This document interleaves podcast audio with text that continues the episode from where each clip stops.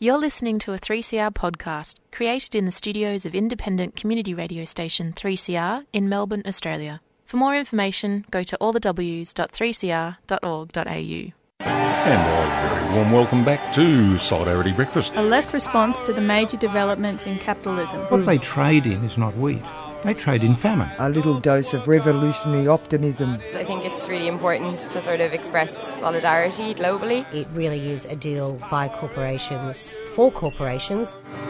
The Union forever defending our rights. Down with the black. If you think the ABC's left wing, don't listen to this program. Solidarity Breakfast, 7:30 to 9 a.m. Saturdays, 3CR 8:55 a.m. streaming and 3CR digital, podcast or audio on demand. And of course, the website solidaritybreakfast.org.au. Solidarity forever. Hi everyone, Annie here for Solidarity Breakfast. Let's hope you're feeling a little more relaxed with the removal of strict lockdown arrangements here in Victoria. Today we are going to hear from a local who witnessed the attack on the Djab Wurrung camp protecting the sacred trees near Ararat last week. We hear from Bob Boughton about the celebrations to mark the centenary of the Australian Communist Party. We hear a little about Halloween, followed by Kevin's roundup of the week. And we're going to finish with uh, the Australian human rights lawyer Jennifer Robinson, who is talking on a webinar put on by the Media Entertainment Arts Alliance, MEAA, Julian Assange's uh, union. Uh, she's going to be talking about the uh, Julian Assange extradition hearings which are coming to their end in London. Hi, my name's Travis from Larrakia Country, and I'm here to talk about the Reading Writing Hotline. It's a service that helps adults who can't read and write as well as they'd like to. The number is 1300 655 06. Give them a call if you know somebody who needs help with reading and writing. It's never too late to learn, and it's easier than you think. 1300 655 06. 1300 655 06 the Reading Writing Hotline. A 3CR supporter. Last week saw police swoop on the Djab campsite set up to protect sacred trees in the way of a highway upgrade outside Ararat. Human rights and legal organisations condemning the police operation, the National Aboriginal and Torres Strait Islander Legal Service, the Police Accountability Project, the Grata Foundation, the Fitzroy Legal Service, and Amnesty International. And they were calling specifically, and this is what they said in their media release respect obligations under the UN Declaration on the Rights of Indigenous People, including upholding cultural, environmental, and spiritual rights, and observing free, prior informed consent relating to community calls to, the, to stop the destruction of the sacred Djab trees ensure the human rights of the Djab Wurrung activists are protected, including access to legal services, cultural rights, and the right to protest. Immediate access for legal observers to monitor the police action targeting Djab Wurrung activists, and free access for journalists to cover the protest event an inquiry into police use of COVID 19 powers, particularly the discriminatory application of these powers, and that the Victorian Government has a commitment to respecting the democratic right to protest and ensure restrictions on protest are in line with human rights standards proportionate, necessary, and time bound. By Thursday, the Supreme Court put a freeze on the highway works after the felling of the directions tree. I spoke to Alana, she's a local wildlife activist, on Wednesday for an eyewitness account of the events at the Djab Wurrung camp. These lightning raids over two days, enormous amount of taxpayer money um, invested in this to have their security set up for 24 hours a day, patrolling these areas. They took down the directions tree um, out of spite. They say it's not significant um, but they paraded it its body on the back of a truck up and down the highway and into the township of Ararat. So if they don't think that's significant, why would they do such a thing to horrify the, those of us who were just in shock? Um, that also had sugar gliders and other animals nesting in it. There are hollows in that tree. Now, um, if they follow protocol and also um, they have to do this. They have to put plastic around the trees um, that are habitat trees and leave that for 48 hours so the animals have a chance of getting out but not being able to get back in. So um, they hadn't done that with the with this directions tree, which was it was uh, it was sacred. It was beautiful. It's over 350 years old. It was magnificent, and they swooped in. They cut that down um, out of the blue. They did their raid, cleared the camp, cut that down, and then did no more work in that area. So it was just out of spite, and it was because they realised it was significant to the Djab Wurrung and also to those of us who live locally and there are more trees to go. Have you got any idea why they uh, find it so necessary to disrupt these trees when they could possibly plan around this? Have they given any? It, it, it, can you tell me? Because we've been fighting them now for five years. This road is going to go through pristine landscape um, with rock formations um, native flowers, native fauna and, and flora, um, soaks, um, water soaks, beautiful. They're going to take out hills and they're going to fill valleys. They have to make two quarries to do the earthworks. The earthworks on this this project are just staggering for this 12 kilometre stretch.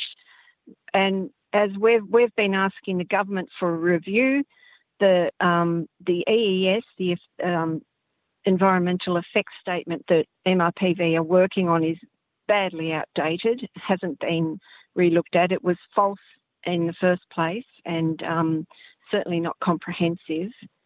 So this has been our argument all along. If they just built another two lanes on the current freeway, even even better for the Djab Wurrung people. And once again, I cannot speak for them, but from what I've heard, if if they could just have a go slow 80k kilometre stretch past their land, um, and even even put it as a tourist a tourist attraction with the you know there's a park over the other side of the road, a car park, which people often use anyway, and people could admire the grandfather tree and and the um the mother tree and everything from the roadside and even make it a nice little tourist area. But this has been our argument all along. Their their plan, their project is flawed, um, but they're so arrogant and so stubborn that they just won't admit it, and they're just forging ahead regardless. And there's been this huge fight for the last two and a half years through court cases because they're just stubborn, and we won't let them destroy our landscape when it's just unnecessary for a safe road. They can build a safe road that'll be narrower with less destruction, but they refuse to do it or even talk about it or look at it.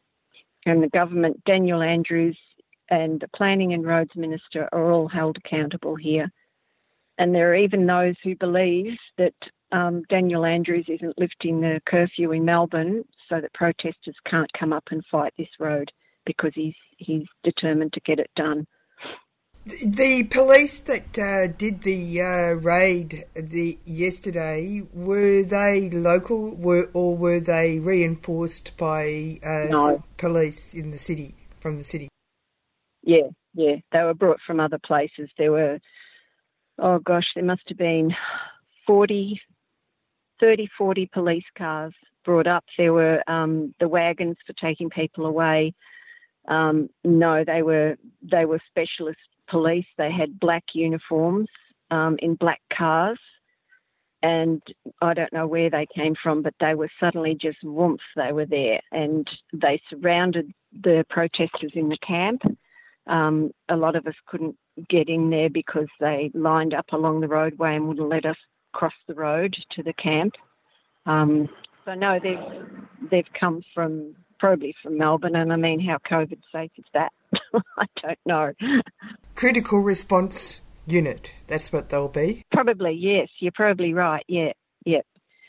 So I don't know where they've been over the two days, when whether they went down, down and up the highway, but they were there over the two days. They raided two of the Djab Wurrung camps and then they did what we call the top camp yesterday, which is the one right on Western Highway.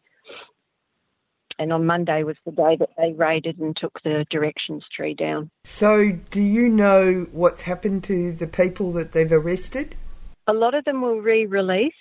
Um, some of them they they checked everyone's ID to see if they came from Melbourne, if any of them had, or if they were there. Um, and a lot of people have been staying here. You know, the, the past there have been people at those camps for the two, last two years, so there's nothing to say that they haven't been here for two years. So, um, but if they did have a Melbourne address, they were told they had to leave the area. Um, and not come back. Some of them they just brought over to the other side of the road where we, the protesters who weren't in camp, were standing and cheering the others on um, and keeping an eye on everyone to make sure they were safe. Um, yeah, and some of them were told they had to leave the area altogether. Some were taken into Ararat to be processed. So your group, uh, you you you live there. You you're a local who. Uh, yeah. Yeah. So, um, how did you get involved in this? Um, as soon as I heard about the um, the Western Highway upgrade, as they call it, um, from they were coming through from Beaufort to Buangor. Um, so there are a few of we locals who got together, um, some from Ballarat as well, who heard about it and were horrified. We didn't have much warning that it was being planned. Um, and we were worried for the destruction of the of the trees and the habitat and the wildlife, which is my my big worry because they're out there squashing everything and displacing everything. Um, and that's when um, one of the locals, um, a landholder, her 90 year old mother, chained herself to a tree. We were, that was us, that was um, our group. And yeah, we were just horrified at the loss that was happening. And we still are, and it's still ongoing. There's a long way to go. I know that in the background there's been a lot of talk about how many people have been killed and how dangerous that road is, and uh, that it's a vote winner for uh, National Party electorate, that sort of thing. You know, that it's all part of the ongoing plan to increase the safety of the uh, road network. But people have been talking about how this is very similar to the destruction of the uh, caves, you know, Rio Tinto's caves, you know, that if, if uh, this was uh, an important cathedral, they wouldn't be knocking it down.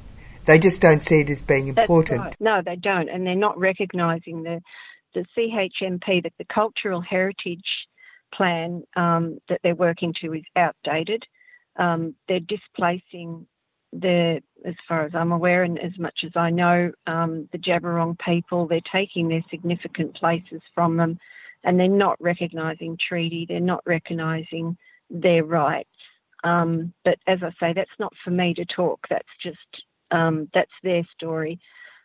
I'm talking as a local and, and this is my home and they're destroying it. And this fight is pivotal because, as you mentioned, with the caves, um, with treaties, with the Indigenous people and their rights, um, with the, the deaths in custody, everything's coming to a point with our environment.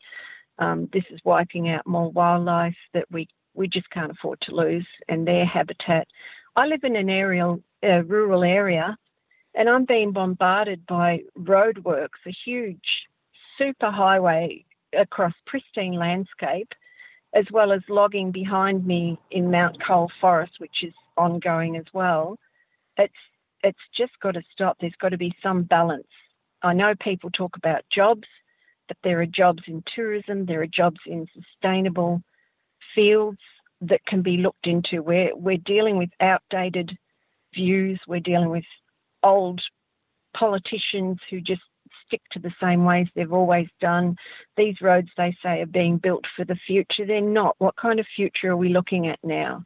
We've had COVID. We know things are looking different now. There, there's more rail that needs to be built, um, and the roads that they're building. Honestly, I think the government should review MRPV. They have too much power. They let them get away with too much. They give them too much money and free range. they build roads that fall apart after a year. The road between Ballarat and Beaufort is atrocious. After the first year, it was full of pot, potholes and there were delays while roadworks were done or they just had the areas just down to 60k. So their roads for the future, I'm afraid, aren't holding up and they're not safe when they start disintegrating and there are huge potholes and the traffic has to keep slowing down four or five times on the one road. That's not safety. So I don't know where the money goes, but honestly, it's not going into the structure of the roads they're building and I don't think they know what they're doing personally. It, well, I was going to say one of the things that's really interesting is the fact that there was an injunction, and they preempted the outcome of the injunction, which, uh, having been brought up in the country myself, quite often when there's something in dispute, uh, someone will come along and destroy the thing that was in dispute, you know, as a fait accompli. Yes. Uh, a very country thing yes. to do. Um, and uh, it, it's a sort of an interesting thing, isn't it? It is, and this is what I think they did with the directions tree. And as I say, they say they claim it was insignificant. Uh, I, I, honestly, these people are like stone. How you could look at something like that if if you could have seen it, you you couldn't help but but feel the power of the thing and the beauty of it. It, it was just magic, and they just they just destroyed. As I say, they didn't follow protocol.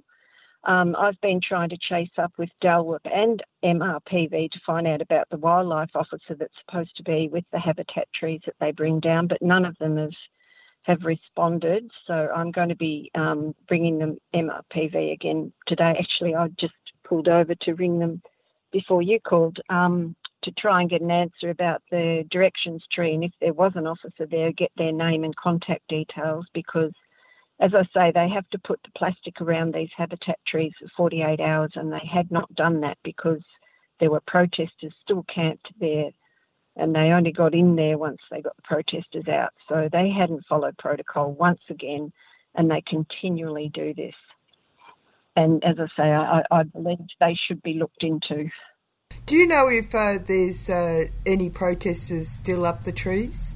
I'm not sure. I was going to try and find out myself this morning. I've um, I know there was one down in what they called women's camp where the birthing tree is, um, and they had supporters, and I I found that out yesterday morning. But then I went up to top camp to see what was happening and got caught up there and stayed there for the whole day with those people. Um, um, so I know there were two, three people in the trees at top camp I am worried about them. Um, they were women. I'm hoping they're all right. I'm hoping they had support, and I hope that the support people were let into the camp after MRPV moved in and destroyed everything and took it over and fenced it. So I do worry about the safety of those ladies because MRPV have proved themselves to be very um, childish, um, arrogant, rude, offensive, we've had we've had chainsaws revved at us. Like I'm an old lady, I'm 64.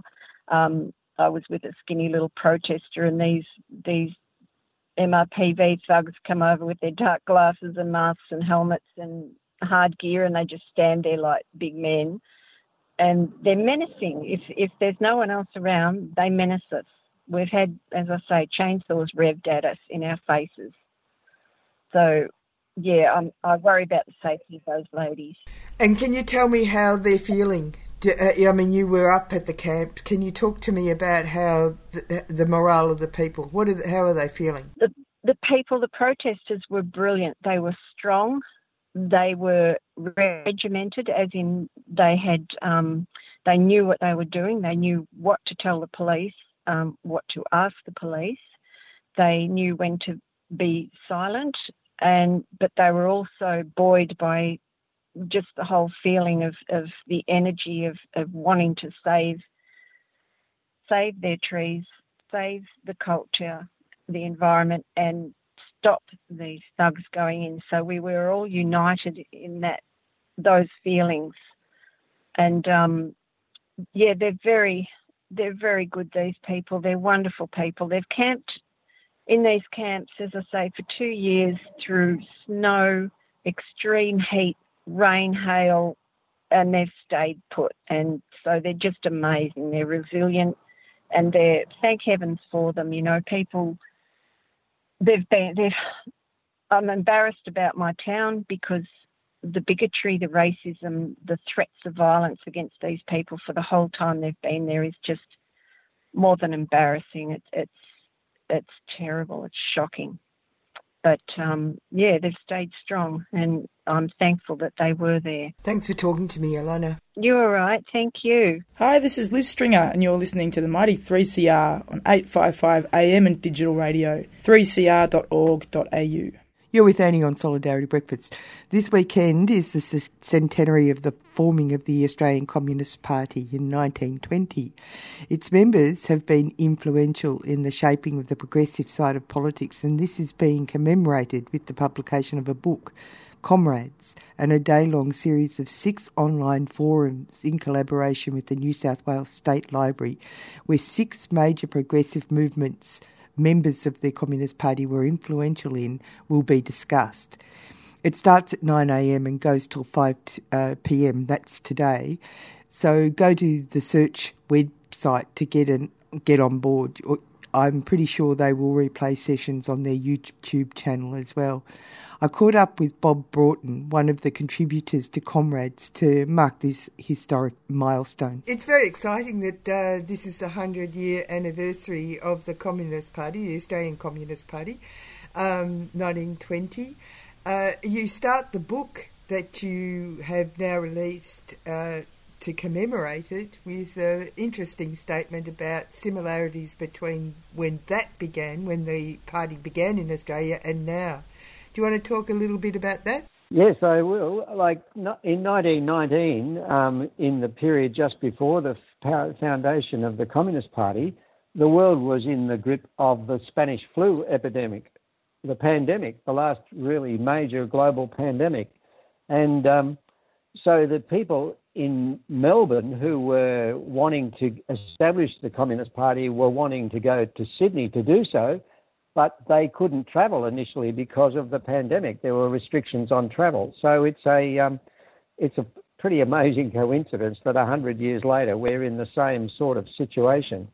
Um, the other thing that was going on was that as the, today there is a huge kind of rebellion sweeping the world with the Black Lives Matter movement and the campaigns in facing the ecological catastrophe, the period as people came out of World War One in 1918, 1919, um, they were also they had seen their world almost totally destroyed. You know, they had seen the most extraordinary destruction, especially in Europe, um, of you know huge tracts of land. About you know millions of people had died. And in response to that, the um, Bolsheviks in the Soviet in Russia and other groups in Germany and Eastern Europe were rising up, um, making revolution. So there was it was a period of huge social unrest also, and in fact that's what it was the revolution in Russia which inspired the people in Melbourne and Sydney to come together to form the Communist Party in Australia. Now the book that you've done is really quite fascinating. It's called Comrades right? And it literally is comrades. It's full of biographies of all the lots of different people who uh, joined the Communist Party, and it's over the years that uh, the party existed in Australia. Can you tell me about how uh, the idea came about? Well, the um, the Communist Party that I was a member of between 1975 and 1991 actually dissolved itself in 1991. Um, and but most of us who were in it at the time um, set a, took have joined an organisation called the Search Foundation, which has continued to support um, various left causes and to try to increase people's understanding of the nature of Australian capitalism through educational work and through documenting some of the history of the Communist Party. So when the 100th anniversary was coming up, we wanted to have some events that would um, recall the history of the Communist Party. So, you know, the one that finished 30 years ago. And um, but because of COVID, it was quite hard to work out how to have, you know, what sorts of events we could undertake. And so we decided that we would try and collect a few biographies of comrades that we had known in the past or who had played a, a role in the party um, and organise some education sections for younger activists around the lives of those communists. And initially, we just thought we would put them up on the web and we'd maybe have 15 or 20. But when we wrote to people in the Search Foundation and in the Labour History Network in Australia to propose the idea, we got the most extraordinary response. We got over 100 people volunteering to produce biographies of communists they had known or who they knew about from all over Australia. So that was why the project has turned into a book because we have we finished up with 150 biographies um, of people who had been in the party anywhere be- between 1920 and 1991. It's fascinating because I mean you made you made a decision about. Uh, ensuring that there was uh, gender parity and uh, people from various backgrounds reflecting the nature of the people because that's what it is. The Communist Party was the people. Exactly. And that's one of the things that I always think when I read the more institutional histories of communist parties, including of the Communist Party of Australia, is that it tends to focus on the leadership and the line and the relationships between the Communist Party and other parties and a whole lot of the kind of higher level stuff, which is very important for understanding the history of communism. But communist parties are basically parties of activists, and it's the activists who um, it's the story of the activists that really tells you what communism was in Australia and what it, what kind of a movement it was. Um, of course, they would not have been able to do what they did without being part of the of the organisation and without having the leadership and all the structures that the party had. But when it boils down to it, these people were the most diverse and interesting bunch of individual activists who supported each other across a huge range of struggles in all over Australia. And so we really wanted to tell their story. But the other thing that we wanted to do, and this is why we insisted that we wanted a gender balance in it, is that we're not just doing this to celebrate the past. We're doing this because we think it's important for the current social movements. And the thing is that in 2020, it's incredibly important to not to repeat the mistakes of the past and give a patriarchal kind of version of the history. And I'm afraid, because of the party being a product of its times, it was in fact afflicted with, you know, the patriarchal hegemony of the time. And so the women in the party don't appear nearly as prominently in the more standard official histories of the party. But it's fascinating, isn't it? Because uh, the women that I read in about in the book did quite extraordinary things, like like the uh, fascinating uh, lawyer woman uh, who was there at the very beginning, Jollie. Christ- yes, Christian Jollie Smith. Yes, yeah, and um, you know. Christian Jollie Smith appears almost as a footnote in the official histories, as a, one of the women who was at the meeting and who was the partner of the man who became the General Secretary in, at the outset, Bill Earsman. But when I actually began doing some research on her, because I had a particular interest in her because she had played a role in 1957 in preparing the first um, the first petition for a referendum to change the constitution to recognise the the indigenous people in the constitution. So I have worked a lot in the Aboriginal rights movement, so I was. This is how I came across Christian Jollie Smith. So I went back looking at the rest of her life and discovered that she had had the most extraordinary activist life. And even though she hadn't remained in the party leadership, she had done incredible work all through her life, defending the unemployed in the 1930s, defending unions against the anti-communist attacks in the 1940s and 1950s and the work that she did to support the Indigenous rights movement. So, yes, she's an exceptional woman.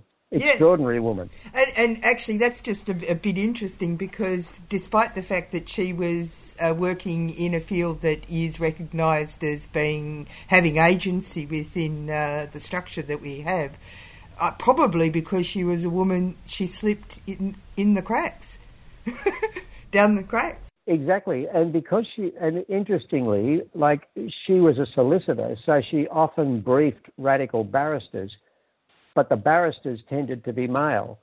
And so when you hear the stories, say, of the Royal Commission inquiring into espionage that was basically an anti communist witch hunt, um, they mention the male Communist and Labor Party barristers who appeared to defend the unions and the Communist Party members. But they don't mention that Christian Jollie Smith was actually the, bar- the solicitor briefing those barristers and doing a lot of the legwork for the presentations they were making before the Royal Commission. Quite bizarre. Anyway, there are other fascinating people, of course, and uh, what, uh, the, the, Walshes were incredible. Uh, uh you quite even-handed in the uh, approach to uh, the um, biographies, in the sense that the Walshes were completely let I don't know, left field, really, weren't they? They were there at the beginning, but their politics were quite bizarre. Exactly, yes. Like um, Adela Pankhurst Walsh started off her life as a kind of suffragette feminist, like her, her um, you know, her mother, Emmeline Pankhurst, and um, was a solid lefty, basically. But in the end, she finished up moving quite to the right. She didn't stay with the communists at all. But nevertheless, her story is part of the story, and so we didn't exclude the people who were the people, you know, who, you know, other people might say became heretics because they they abandoned the Communist Party or they did something else in their life. You know, we tried to include everybody, examples of what everybody did in the party. Some people only lasted a few years and left because they couldn't get on with the leadership. You know, so there's a lot of there's a lot of people in the book who weren't actually members of the Communist Party all their lives, even though a lot of the people in the book are were. There are lots who had a very um, sort of difficult relationship with the party, but that didn't stop them being really extraordinary activists.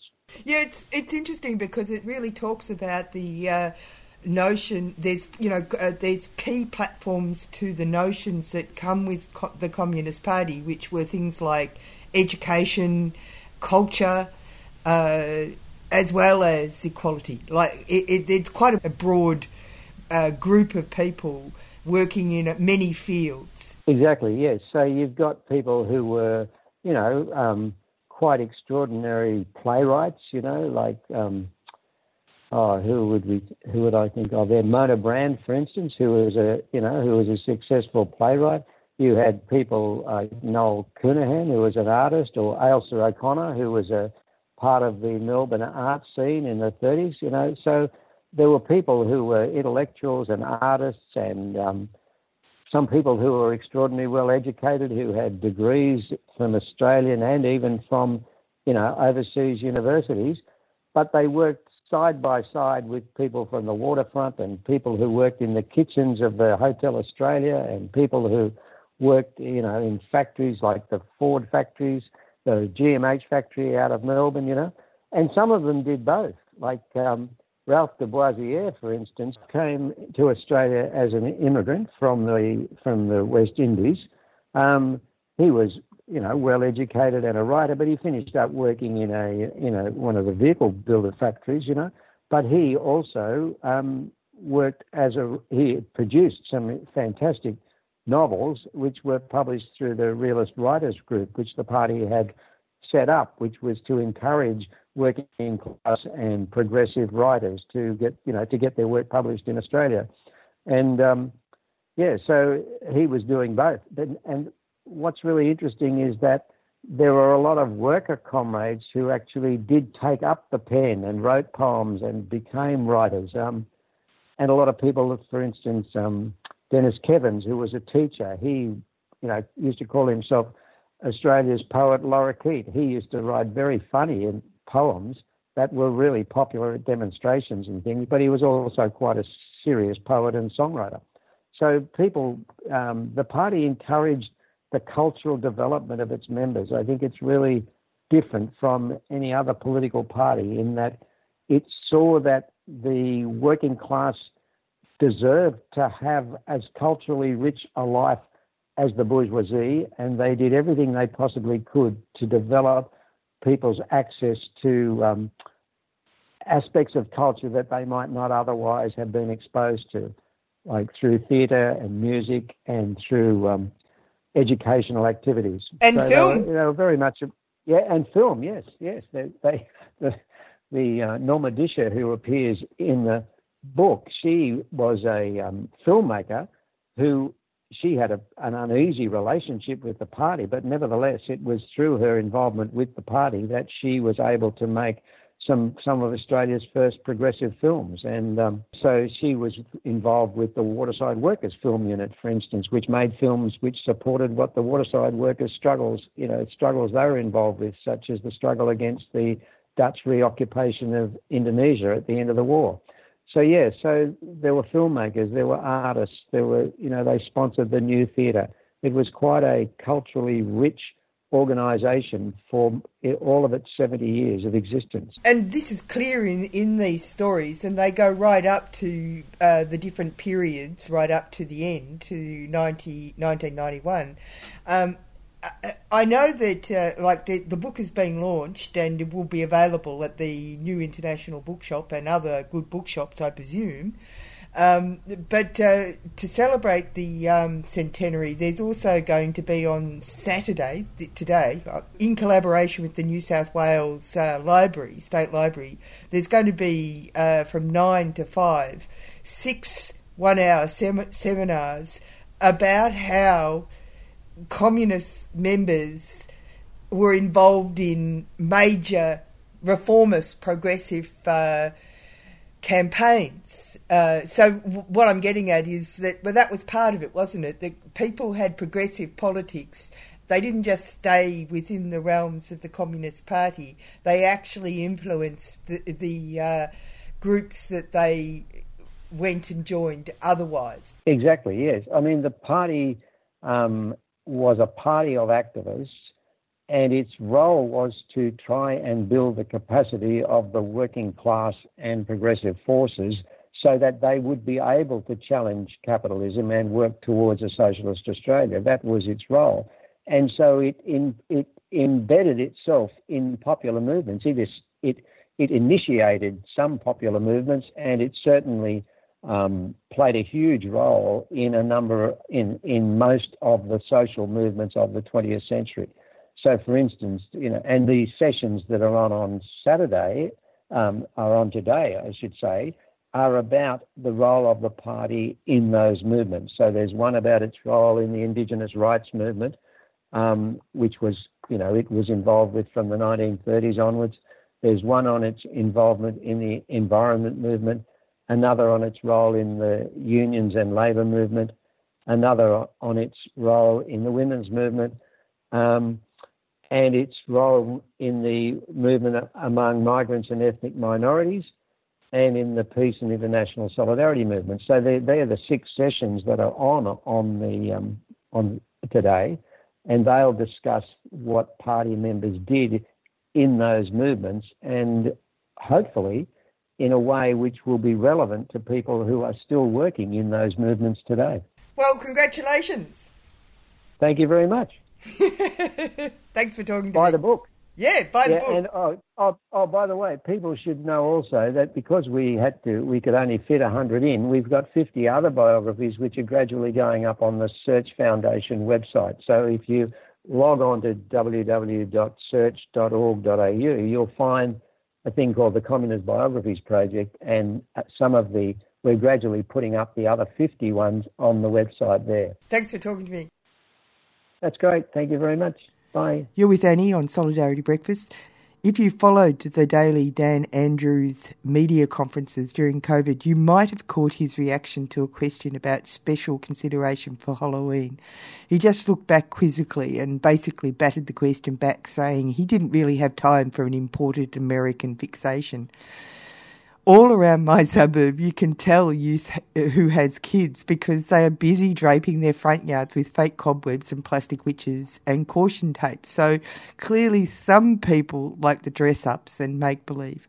I spoke to Dr. Michael Barbezat from the Australian Catholic University, who is a fellow in medieval and early modern studies at their Institute for Religion and Cultural Inquiry, for a a deeper perspective on Halloween. I was uh, wondering if you give my listeners some understanding of how Halloween relates to medieval thought, the way they would uh, understand an event like Halloween.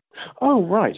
So for them, the biggest thing in the mindset of especially the guys that I read, and there are limitations, as you can probably hear, because sources this old from medieval Europe are overwhelmingly written by Christian men.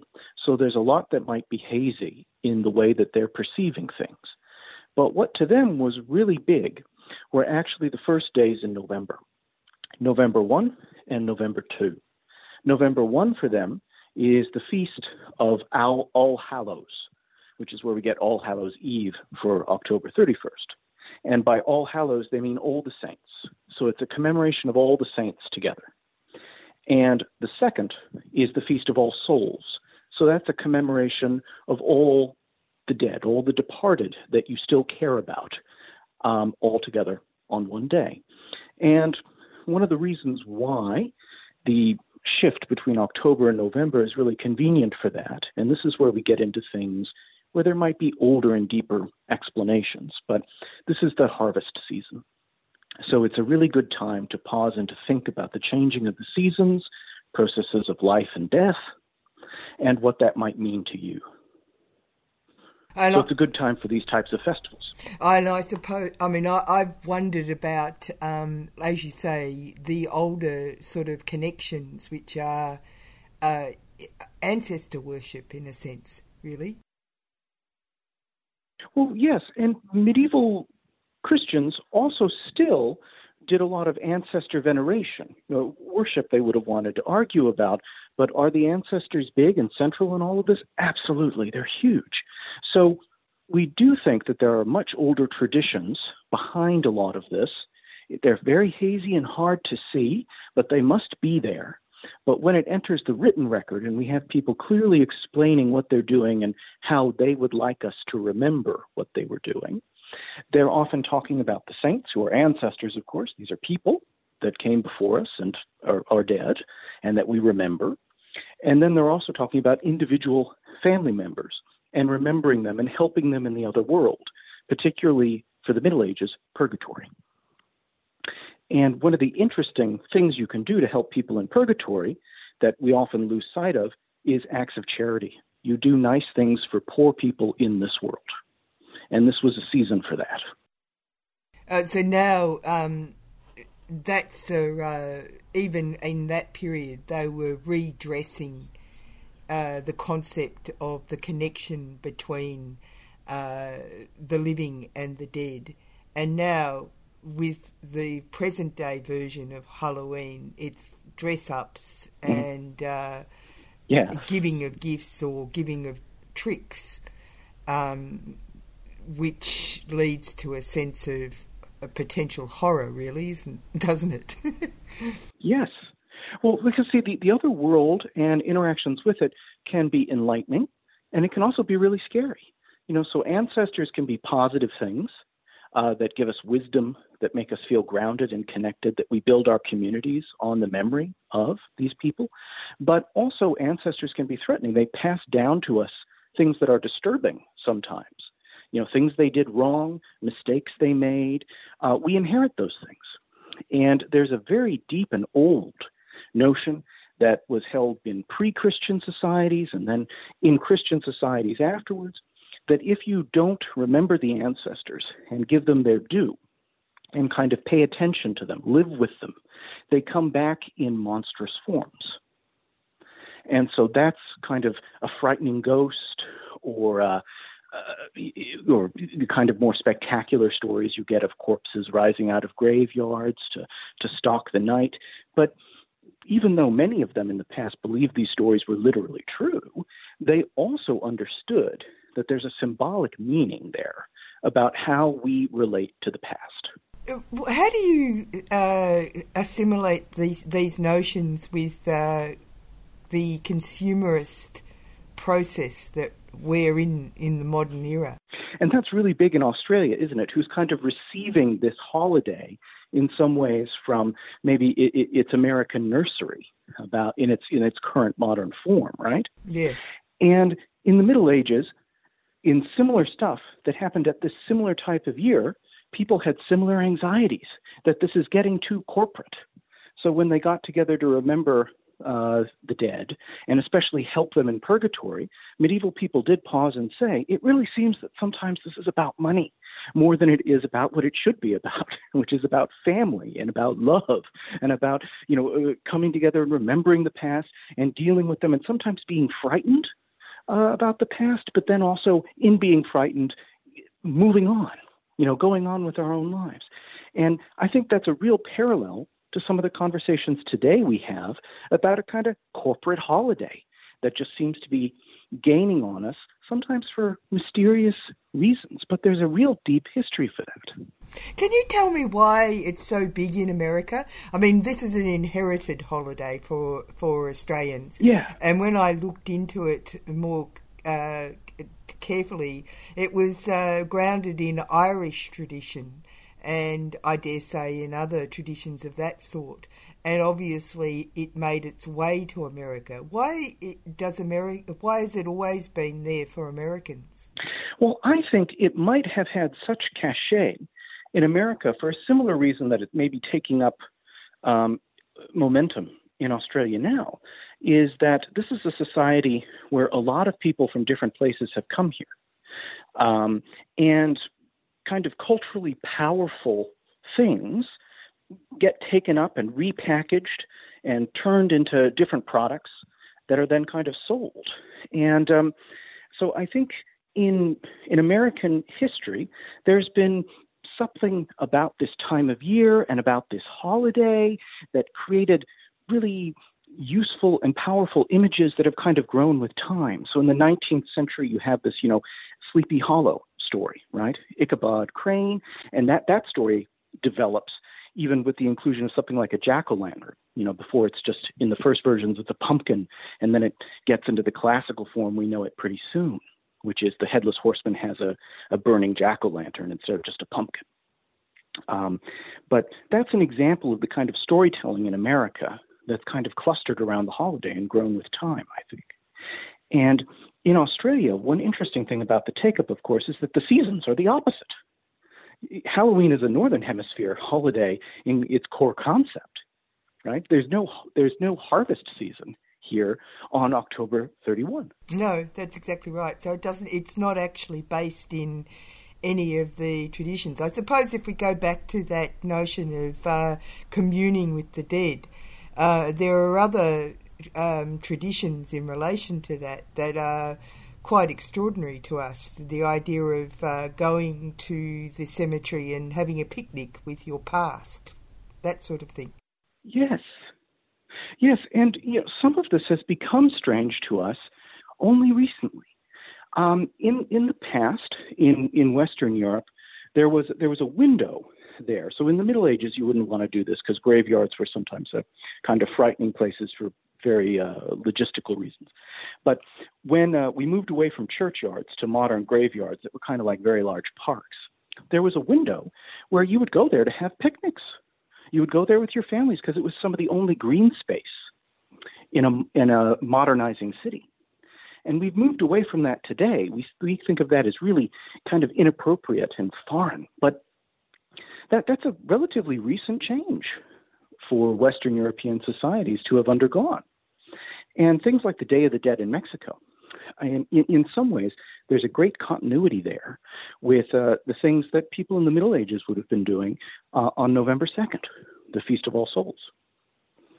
And but there, of course, it's intersected with Mesoamerican traditions that predate uh, the contact after Christopher Columbus. So, so um, at root, if you put put aside uh, the uh, assimilation of uh, traditions to make money, and uh, you know come up with uh, gaudy uh, festivity, um, at core the connection between uh, p- uh, people in the present and their history, and also their realization that they're going to die.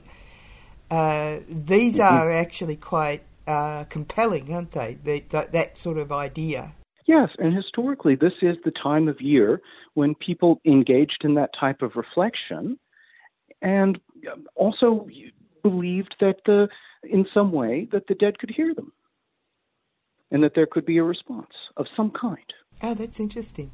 I mean, because there's been a lot of. I mean, it's like uh, that movie, uh, The Sixth Sense, which then spawned a whole range of other types of movies of that sort. It's a very uh, fertile uh, um, area of concern for humans, isn't it? It definitely is. And I think we, we have a lot of conversations about how we manage uh, contact with the past. Because, like I said before, kind of the ancestors who are not listened to or a, a past that isn't listened to might come back to us as a kind of monster. You know, there's also a kind of Freudian notion there, right? Like when you repress something. It's a similar kind of idea. And so this season might be a time to not repress the past, but confront the past, take a look at it, and then think about how do I go on and live. So, so it's funny too because in the um, modern uh, conceptualization of Halloween, it's seen as a child's uh, affair, a childish affair, mm-hmm. um, and you could almost say that the adults are using that uh, um, idea of it being childish to try and contain their own um, mortality, I guess. Yeah, but it, it also is. An, it, I, I think it's a having having grown up in the United States, just outside Chicago. I always loved the holiday because of how much life there was in it. Strangely enough, so you're playing around with images of death and and notions of being afraid, but at the same time, you're doing it with your family. You're going out into your neighborhood. You're seeing all your neighbors. You're talking to all your neighbors. They're giving you candy you know, when you show up dressed up in a, in a little outfit. So I think there's also a very strong aspect of life talking to death at the same time. And at least for me as a child, I instinctually felt a little bit of that. Yeah, it's interesting, isn't it? Because I wonder if it's similar to uh, those uh, days that they used to have in medieval times where people were allowed to have, uh, muck up I mean, and this happens in places like Thailand too. They'll have a, a festival where they, it's all about throwing water and uh, and being rowdy when they normally wouldn't be. That sort of thing, you know, like where you're allowed to be completely different from normal. Break, uh, yeah, kind of a, a, world, a world upside down. Yeah, a world upside down. Yeah, like festival time. Um, yeah, in, inverted time and the, those types of holidays, those types of moments, are often seen by a lot of people as kind of like steam valves, you know, for a society where we let off pressure. Mm. And that helps us be normal the rest of the time. I think one of the interesting things about the medieval past, besides the notion that one of the most useful things you can do um, in memory of the dead is do something positive in the present, help somebody who needs help, is also that ghosts are very scary in a lot of medieval stories, but they also teach us things. They're, they're, they're worth listening to much of the time because they, they know things and they can help us if you know how to listen and if you know how to interact with them in a way that's safe. And that might be a way of thinking about history and how we relate to the past. Interesting because the Chinese ghost stories are a lot scarier. Like Chinese ghosts are really scary. And well, so, so some of the medieval ones are are are very frightening, especially when you're interacting with someone that might that might be from from hell, might might be visiting from hell, which is maybe a questionable thing. Can you know the, the, the medieval theologians like to argue about that of where where can a soul come from, where can the dead come from, where can they not come from. And so that made for them these stories even more interesting because there was so much uncertainty, even in their theories But what they knew is it really seems to happen. Well, one one of the things that you look into, isn't uh, isn't it, that is uh, how people in medieval periods arrange themselves, uh, their cultural world, based on these belief structures. Yes, this was very important to them because it, it's a way of finding and then expressing what's right. So the other world can has a lot of lessons they believed and a lot of ideal forms of organization. And so when you ask what should I do in this world? Well, maybe the other world in the way it's laid out has a pattern for you to follow. And also at the same time, if you're doing something in this world, maybe something from the other world can come here and let you know that you're doing the right thing. And so, very often, when a supernatural being appears in medieval literature, the characters in the story ask it some form of, is such and such right? So, there's a very famous ghost story that's told by a guy in the south of France that when a bunch of learned guys get access to a ghost that appears to a little girl, and only the little girl at first can see the ghost or talk to the ghost, they one of the questions they ask her was about a contemporary war. Is this war good? Is it wrong? Should should should this not be happening? So that that's an example of of the kind of the positive role sometimes that the dead can play, even though the answer that that particular ghost gives is to our modern eyes a really not pleasant answer, which is that yes, the war is good. So it really sometimes depends on the audience what the dead end up saying. Oh, that's interesting. It's because, in a sense, it's it's it's an imagined world. Yeah, and it, the interesting thing is is that it's it's a world that does things in this in this world for us, to us, to our ancestors, even if we think it's physically real or not. Um, the stories are here; they exist, and by being told, the stories do things. So, on some level, we can sidestep the the question of you know is it real or not real, but the thing is the relationships that people have to these stories and to these ideas are real. The relationships are here. Mm, yeah, very good point. Thanks for uh, talking to me. Well, thank you for having me.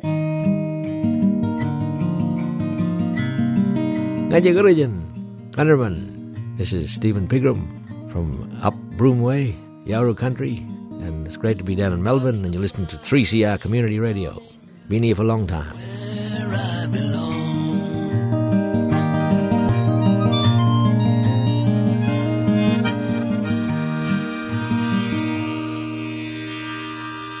A weak solidarity Brecky team listener when we lockdown loosened, we can now rush out and kickstart the economy. Give those who take all the risks just to provide jobs for the lazy avaricious ingrates whom they so care about all our money. Spend, spend, spend. Freedom is spending. Interesting that this week the great airlines, like the airlines that used to be our airline and the associated private airports, complained. Indeed, they said True Blue Aussie had lost billions thanks to COVID. And I thought, well, yes, people mightn't have poured their hard earned into your pockets, but it's it's still in their pockets. So it, is it really lost? Mentioned last week how the Hayseed and Sheepshed Party Supremo Michael McMake the Rich Richer explained that in 30 years we'd realise paying 30 mil for land worth three would be a bargain.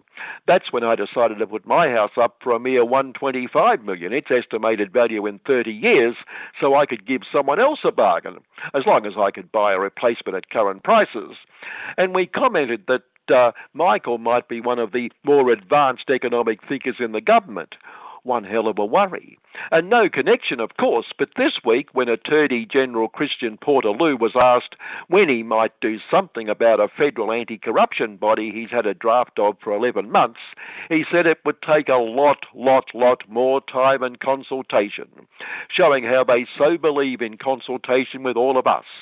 Again, no connection, but for those wondering why they haven't arrived yet, the very, very expensive watches are in the mail. Oh, and two highly paid lawyers at the top of the securities body supposed to prevent rip-offs, claiming trillions in expenses, including having the public purse pay your rent, which they obviously couldn't afford from their enormous salaries. And after the government gave Lord Rupert a whopping Fox Tell It Lord Rupert's Way pay TV 30 million to broadcast underrepresented sport, and another 10 million to cover women's soccer, as the ABC could no longer show these sports because the government had slashed its funding by at least as much as it handed over to Lord Rupert. But Lord Rupert then charged the ABC for the ABC to show the True Blue Aussie Matildas games. Win win for Lord Rupert, a great believer in free enterprise. In the US of the UN of the US of the world, a man Lord Rupert admires, big Supremo Donald Trample the Paw, boasted to the usual crowd of enraptured, I'd say raptured, except it's it's not a verb. Or, oh, what the hell! Raptured, unmasked, non-distanced giant minds who thus were not masking their their distancing from reality. But he is sick of hearing COVID, COVID, COVID. By the way, I had it here I am, to rapturous applause. Just a pity about the 250 or so thousand Americans who aren't, or here, there, or anywhere, who won't be voting. On COVID, a study published in that bestseller Nature Microbiology this week claimed those who experience it severely may have an advantage over those who have had mild symptoms, as they may be protected from reinfection for longer periods, which shows just how lucky, lucky, lucky were those who had it most severely and died like Donald's 250,000 or so co citizens who'll be protected for the longest, longest time. Donald may have only had slight symptoms, so, well, let's hope. For those 250,000 and increasing, bit stiff, bad pun intended, missing out on one of the greatest scientific miracles by that great scientific mind, yes, Donald himself again, who knows other scientists have no idea what they're talking about. Well, except the ones who agree with him, but what a miracle. The US of, he repeated this week, as he has over four years, has the cleanest air and water in the world. Cleanest ever, ever and can maintain this environmental nirvana without cutting back even one microgram on oil, gas, shale, coal, fracking, resource mining generally unabated.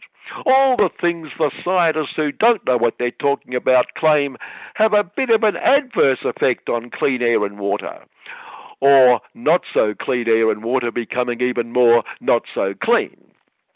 On the other hand, the other bloke, sorry, guy, Joe Biden by capital, challenges Donald's miracle, suggesting the air, the water, the environment may not be absolutely pristine, may not quite be the cleanest in the world, and he would take action to redress all that. So thank goodness, when challenged by Donald and Donald supporters that he would destroy the great US of fossils industry, end fracking, Joe assures us the other lot are lying, assures us he would not destroy the fossils industry, not stop fracking, for instance. Great relief, showing he is what we know he is just another politician. A fossil led attack on climate change, if there is such a thing as, the same attack as our lot here practice. Despite that, the commentariats suggest Joe would expose our very own True Blue Aussie policies on climate and energy, which says heaps about our very own True Blue Aussie policies on climate and energy. We've all seen these glossy promotions for some mob who produce coins and all sorts of commemorative, highly overpriced merchandise, exhorting great human triumphs like war and slaughter, or the deification of royalty, great moments in the life of Her Most Gracious Majesty and her hangers on. Coins, for instance, as a glorification of war no coin commemorating glorifying the wars on True Blue Aussie soil which slaughtered the Terra Nullius people, who, being Terra Nullius, therefore didn't exist and weren't here when the King of England invaded the place. But then that wasn't war, that was nation building so called commemorative rubbish, which some people must actually buy because they keep advertising the bloody things. And this week, perhaps celebrating the US of choice, if we could call it that, between the aforementioned, it's gone US of. Here's excitement. Our very own, the wonderful world of Disney Christmas tree. Over 50 Disney characters who have given us countless gifts, unforgettable moments of love, laughter, and imagination. The restrained spiel, restrained language goes on. The spin doctors must have great fun writing all this crap, seeing who can come up with the most cloying. But the good news is we can stuff up this countless gift for a mere $300. No, I lie. Two ninety nine ninety five for a Christmas tree, plus postage and handling, of course. A mere five easy sixty dollars, and sorry again fifty nine ninety nine payments, and repeating the worry, they must think people will buy it. It doesn't do much for our faith in humanity. Charging for handling's interesting because how else are they going to get it to you? Genuine good news this week. ICAN, the international campaign against nuclear weapons, started right here in Melbourne and which won the 2017 Nobel Peace Prize, has seen the ratification of nuclear disarmament at the UN of the US, of the UN of the world, and in 90 days from last Sunday, nuclear weapons will be banned, illegal. Still a lot of work to be done, but congratulations for all their wonderful work. Oh, and I'm sure I don't need to tell you, True Blue Aussie is not a signatory, nor is the Man of Peace. Yes, in the US of the Man of Peace, he declared himself the Peace President. When will he receive the Nobel Peace Prize he so deserves? Perhaps shared with that epitome of peace and tranquility, his Secretary for US of World State Mike Pompeo, or else the self proclaimed peace president announced, along with his very, very, very close friend Zion Supremo Benjamin, not another Yahoo, really Benjamin would be another most worthy recipient to share the Peace Prize, announced Sudan now recognized Zion and recognized the Palestinian non land, non people had no right to complain about having no land, while Zion occupied what used to be their land and also occupies what land to which they were banished, but only for peaceful purposes. Selfish, selfish, non land, non people. The third recognized Zion in recent weeks and not recognize the non-land, non-people. We can't have peace, which is Zion on the US Ob's greatest wish and ambition, as long as the Palestinian non-people insist on having land. Benjamin was all sincerity. We extend the hand of peace to the Palestinian non-people, call on them to renounce their unreasonable demand to have their own land. That would be seizing and occupying another people's country. Now, finally, I raise this because Donald, Benjamin, and the peace team thanked Sudan for its act of solidarity by removing it from the list of cruel, heartless countries that export terrorism. That is, the US OB has a list of countries it doesn't like whom it claims export terrorism. That is, other countries. Good morning. You're on Solidarity Breakfast with Annie on 3CR, your community radio station. We finished this morning with a piece from a webinar update auspiced by the MEAA, the Media Entertainment and Arts Alliance, on the American government witch hunt, oh, so, sorry, extradition proceedings against Julian Assange being held in London. Australian human rights lawyer Jennifer Robinson is one of Julian's legal team, and she's talking with Mary Kostakidis who has been reporting daily on the proceedings. In terms of the process, uh, we are now working on closing submissions, which are due for us on Friday. Um, the US will have an opportunity to respond. We will have a subsequent opportunity to reply to that. And decision is going to be handed down on the 4th of January. Um, after that point, um, if the judge re- rejects our arguments um, for extradition, she'll send his case to the Secretary of State on the same day and the Secretary of State will then make a decision about whether to order his extradition. Uh, in the meantime, we're able to make certain submissions to to to her. Um, after that, um, if extradition is ordered, we will have an opportunity to seek permission to appeal, and if that permission is granted, uh, we would. It's likely to be heard probably later in the summer or autumn. Uh, but if all goes badly, as Julian continues to remind me, he could be extradited um, by the end of the summer, European summer. Um, but of course, both the prosecution and us as the defence have indicated that we will appeal. So we'll first go to the High Court. Um, and then, given the nature and the complexity of the arguments, we do think we have some really good appeal points. Um, and so we could end up in the Supreme Court and no doubt later in the European Court of Human Rights if we have to. So it's um, a complicated and long process, but one which could resolve itself quite quickly if it doesn't go in our favour. Will the US election have any impact on the decision, do you think, Jennifer? Well, I think the fact that so many people are asking that question demonstrates just how political this case is. Of course, this case is inherently political, and we can talk more about the arguments, but this is an unprecedented case. The first time in the history of the United States that a publisher has been sought for prosecution under the Espionage Act. Uh, it is a case in which we argue this is a political offence. It is on its face political. It is the espionage, which is a typical political offence under international law, which should never be, you should never face extradition for this. But of course, also the political motivation that we heard a lot about during the proceedings, both in terms of the Trump administration's clear decision after Obama had decided not to prosecute Julian. There was no indictment under the Obama administration, which was consistent with Eric Holder, then Attorney General's public statements that no journalist would go to prison on his watch. Um, so we know that this is a Trump administration initiative. We know that the Trump administration calls the press the enemy of the people. We know that this is being driven and was driven by Mike Pompeo's initial statement saying we will take WikiLeaks down. So I think there are many people are speculating and hoping that with the change of administration, um, if there is a change of administration, that it may uh, signal a, perhaps a different approach or one that might uh, return to what we saw under Obama, where Chelsea Manning was commuted and there was no indictment. But that remains to be seen. And, and from, from our point of view, there's an indictment, we have an extradition request. And so we have to just work on the basis that this is going to continue. Could you summarise the US case for us and the evidence that they presented? Well, I think the interesting thing that people perhaps who are observing the proceedings is, is that we have a US indictment, one which we say fundamentally misrepresents the facts. The only evidence put by the United States was uh, affidavit evidence from a US prosecutor who didn't come to be cross examined. So that evidence was untested.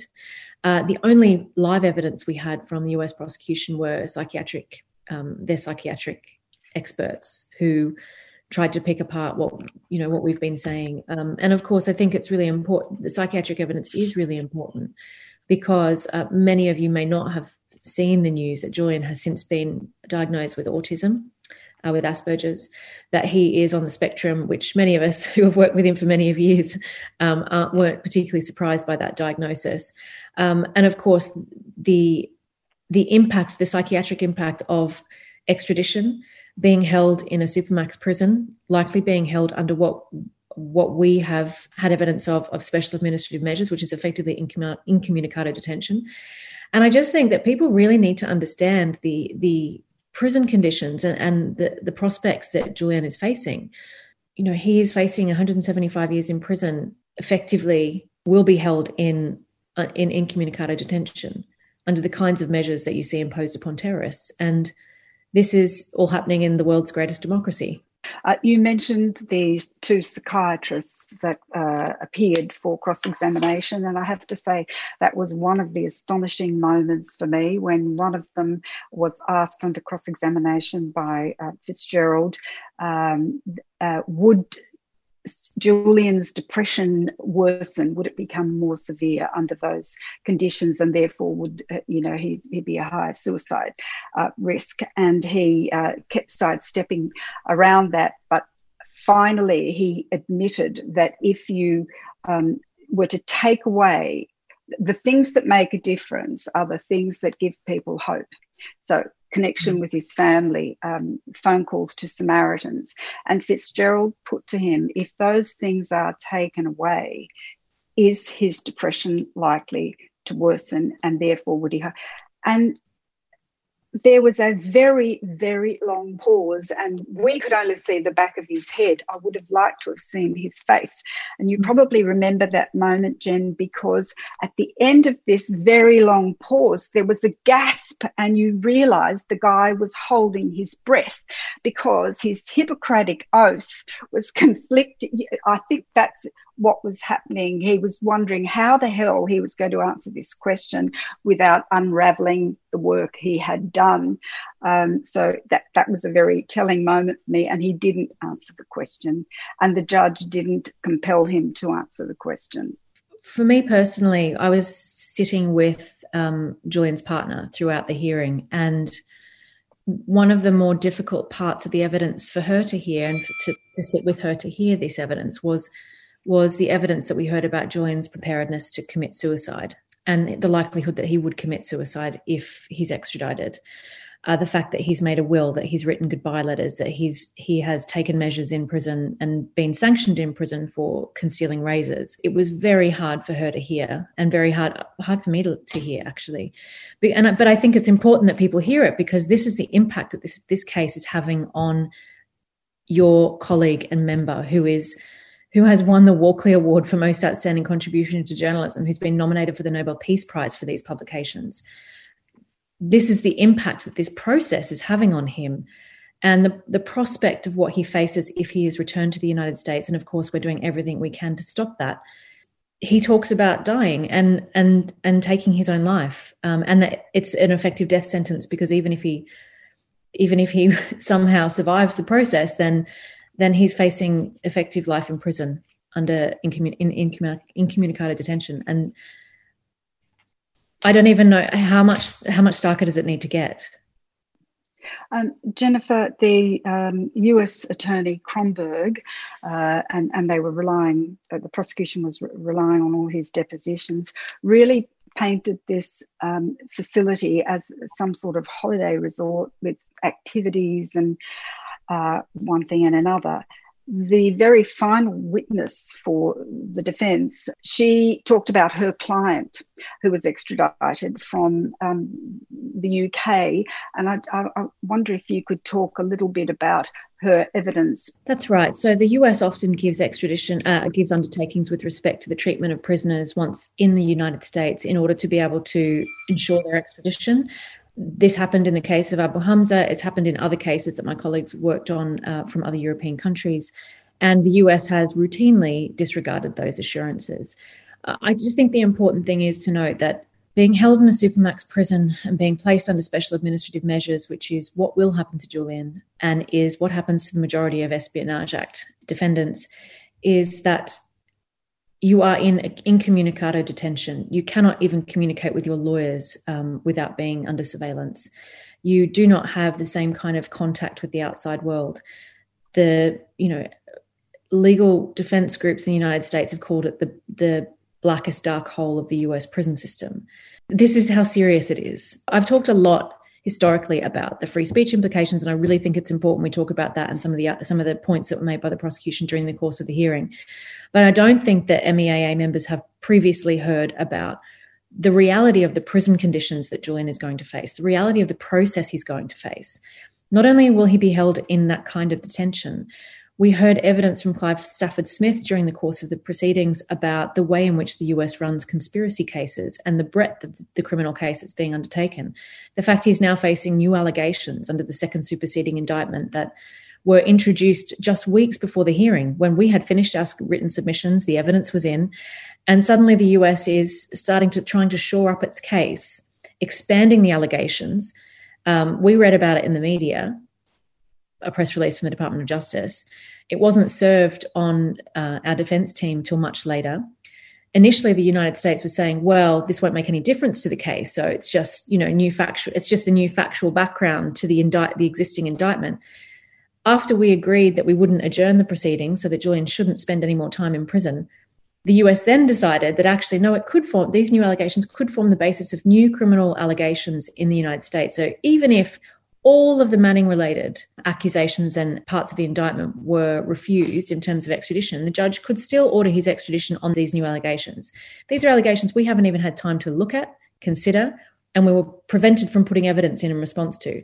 So the process itself, I mean, it's hard to know where to begin in terms of the abusive process this is, that this entire prosecution is. The abuse of the process to punish a prosecutor in this way, to the point where he is con- contemplating, seriously contemplating suicide. This is, uh, it's hard to believe this is even happening, first to an Australian citizen in the UK at the behest of the United States we didn't hear anything about the new allegations in court. And, and the, the, very first thing the judge did was to refuse an adjournment so that the defence could prepare uh, a mm-hmm. defence mm-hmm. against these um, allegations. So, how is she going to take them into account? In, I mean, what will happen to those allegations? How will she factor them in, in into her decision? Um, so the, the, new allegations expand the um, conspiracy to commit computer intrusion um, allegations to a broader period starting from 2009 to 2015, uh, making all kinds of vague accusations, which um, frankly we haven't even had time to look at, but we know just on their face are incredibly vague and, and unsubstantiated. Uh, accusations of conspiracy with uh, hacking groups like Anonymous. Um, also, we saw reference to Sarah Harrison to this to the fact that WikiLeaks assisted Snowden. These kinds of allegations that were included in this new superseding indictment, of course, again, like we said, the prosecutors initially told us it was just background, and then later told us actually no, this could form the basis for standalone criminal accusations once he's returned to the United States. Um, this process is highly unusual and unprecedented. As you heard from our lead defense counsel, Mark Summers, Mary, in the hearing, he said none of us in the collective experience on the on the defense team which is extensive have ever been in a situation where just weeks before a complicated evidential hearing is about to take place when all of the legal submissions have been made the requesting government suddenly sends a new superseding indictment. Not only that we were refused an adjournment once we understood the consequences of the indictment once we were notified of the consequences of the indictment, we're not allowed to put in evidence. And of course, we made an application that she should excise those new accusations that they shouldn't be part of the case. So it remains to be seen what she will do with it. But as I said, this is entirely unprecedented. So how that will play out in the judgment and then a subsequent appeal remains to be seen. So the point that the prosecution kept making is that this is an ongoing investigation, and so that this was quite normal for them to come up with further evidence. What I'm wondering is how uh, the UK court can decide to extradite Julian. Uh, knowing that the investigation's ongoing and the not just the evidence and the allegations, but the charges may change once he gets uh, once he's on US soil of course, that is a risk. And again, it shows the, the abusive nature of this process. Um, Julian has not had the opportunity to even consider that new su- second superseding indictment. It was served on him the morning he turned up at court for the hearing on the 7th of September. So he hadn't even seen or read the indictment or been formally served with it and arrested on it until the morning he turned up at court. Again, all I can say is it, it, just goes to show how problematic this process is. Why are the media in general, why aren't they asking about Assange's welfare in every government um, press briefing? That is an excellent question that I ask myself all the time and is one for you all as journalists to ask. And frankly, the, the obviously we always get quite a bit of media coverage on this case as we should do because it is such an important issue for journalists and and it's worth underscoring it, it's still is surprising to me that journalists don't identify their own self interest in this case. Even if you don't like him, which, you know, all these people that make these character assessments of someone they've never met astounds me. Uh, but leaving that aside, um, this case is the most, well, as we heard in evidence from Trevor Timm and from Daniel Ellsberg, this is the greatest threat to press freedom of the century the precedent that is being set in this case.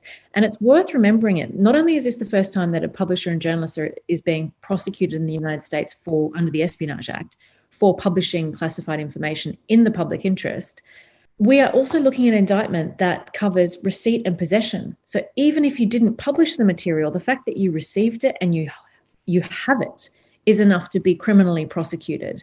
Trevor Timm said quite starkly, I think, during the hearing, he said, you know, the prosecutor was running this line, this misre- a line that completely misrepresents what the indictment is. You know, they they continued, as you said, Mary, um, saying things like, "Well, no, we're not prosecuting for publishing classified information. We're publishing him for we're prosecuting him for publishing the names of informants and putting people's lives at risk."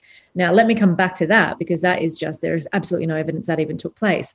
But Trevor Timm held him up on it and said, Well, no, you're not. Look back at the indictment. This is for receipt and possession as well. And that effectively criminalizes national security journalism across the board, whoever you are. But not only that, and this is important for MEAA members, the US has made clear they are going to discriminate against him on the basis of his Australian nationality. The fact he is a foreigner they are using that to say that he does not benefit from First Amendment protections.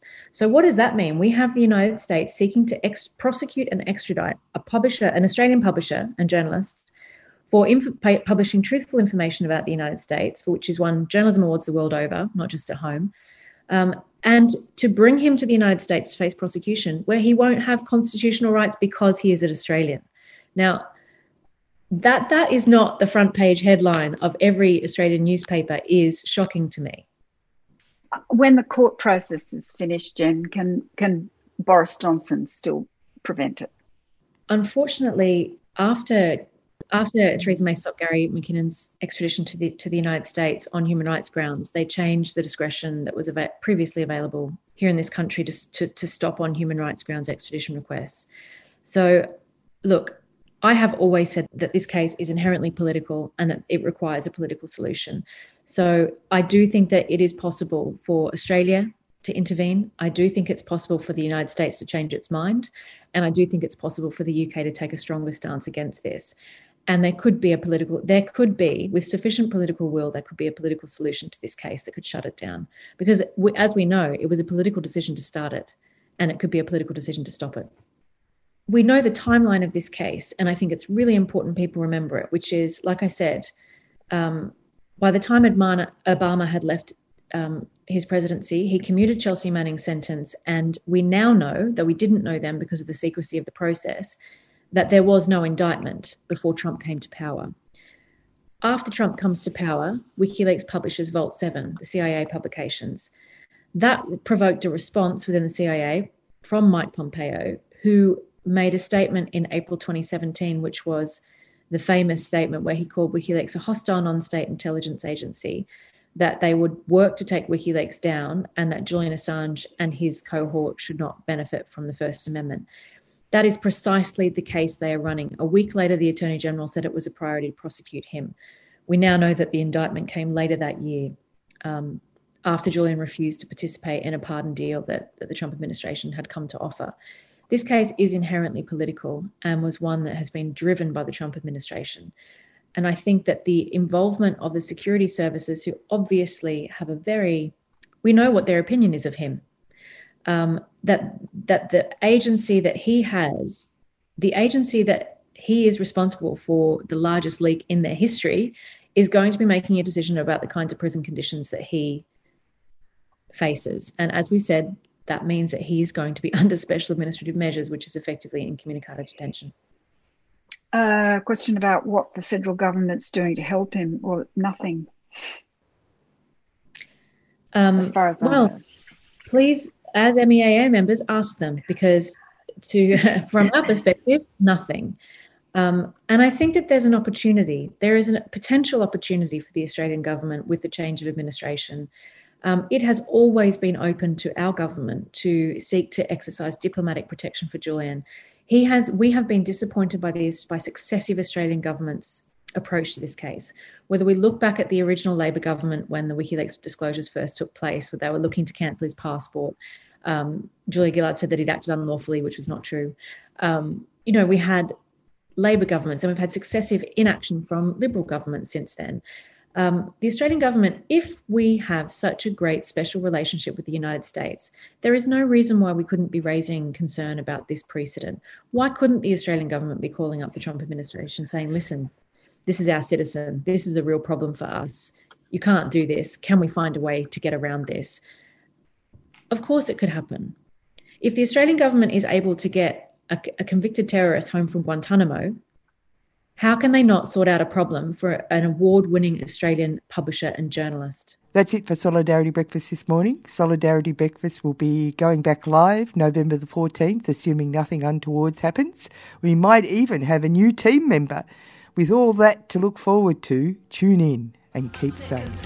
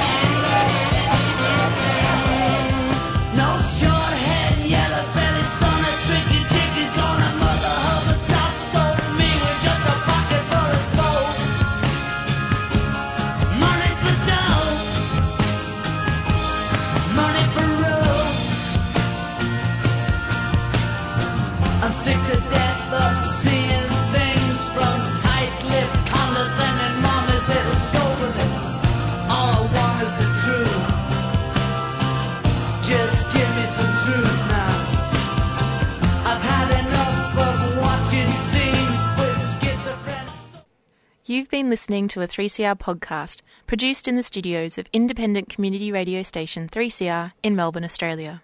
For more information, go to allthews.3cr.org.au.